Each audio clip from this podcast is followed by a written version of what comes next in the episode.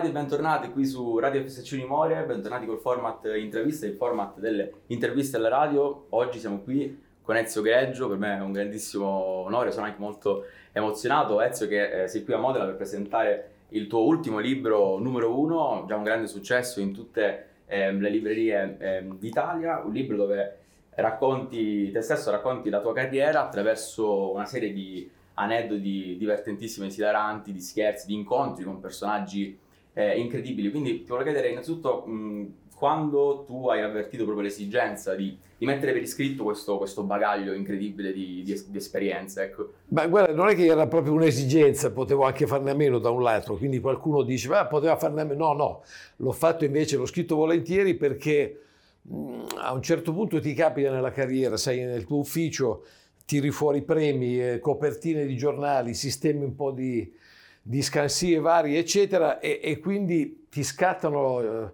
ti tornano in memoria una serie di, di, di cose divertenti soprattutto. Quindi ho voluto raccontare un po' della mia carriera, un po', perché sennò dovevo fare dodici volumi, eh. ma ehm, attraverso però cose allegre, quindi tanti scherzi che ho combinato eh, e qualcuno che ho ricevuto sì. assieme a Enzino e che ho raccontato nel, nel libro, e poi tanti incontri fantastici eh, in Italia, in America e, e, Los Angeles. E quindi credo sia anche curioso Numero uno perché eh, chi lo legge sicuramente si divertirà, ma poi troverà una, una parte della mia vita che non conosce. Eh, esatto, io penso di non aver mai riso così tanto come lettore di questo libro, lo dico in tutta sincerità.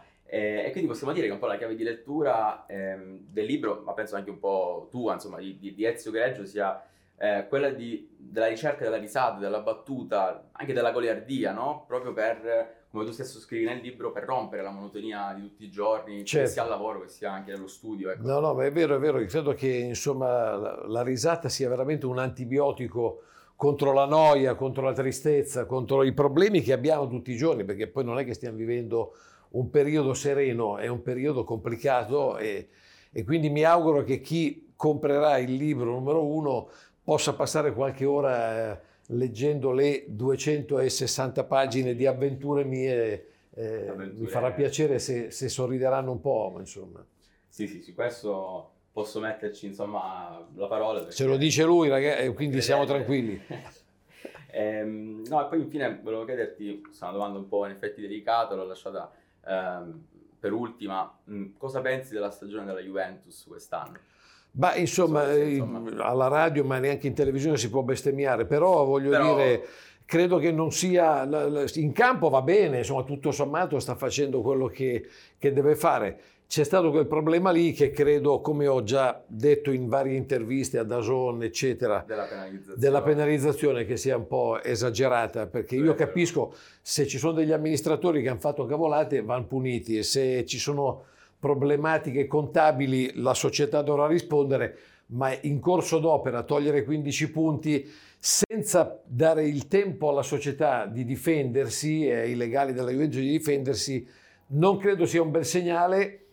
Credo anche di poter dire che questo problema ce l'hanno un po' tutte le squadre, esatto. chi più chi meno, oh, e, e quindi insomma le cose andrebbero fatte un po' meglio. E sono certo che però, e ci auguriamo noi tifosi juventini, che venga sistemato questo eh, problema. Mi è piaciuto molto uno dei tuoi tweet, ultimi tweet, Kostic quel che Kostic. Kostic quel che Kostic. Assolutamente sì. Va benissimo, io veramente ringrazio di cuore, ringrazio di cuore Ezio per, per il tempo e soprattutto per avermi fatto fare un sacco di risate con Numero uno. Mi raccomando, a Correia di Libreria, un libro esilarante, divertentissimo, che appunto racconta un po' tutta la, la carriera, questo viaggio da Telebiella, insomma, fino all'ultimo lockdown. Ma se non possono correre in libreria vanno su Amazon e gli arriva a casa esatto, il giorno dopo, esatto, quindi è veloce, eh, si eh. compra. Va benissimo, grazie a tutti.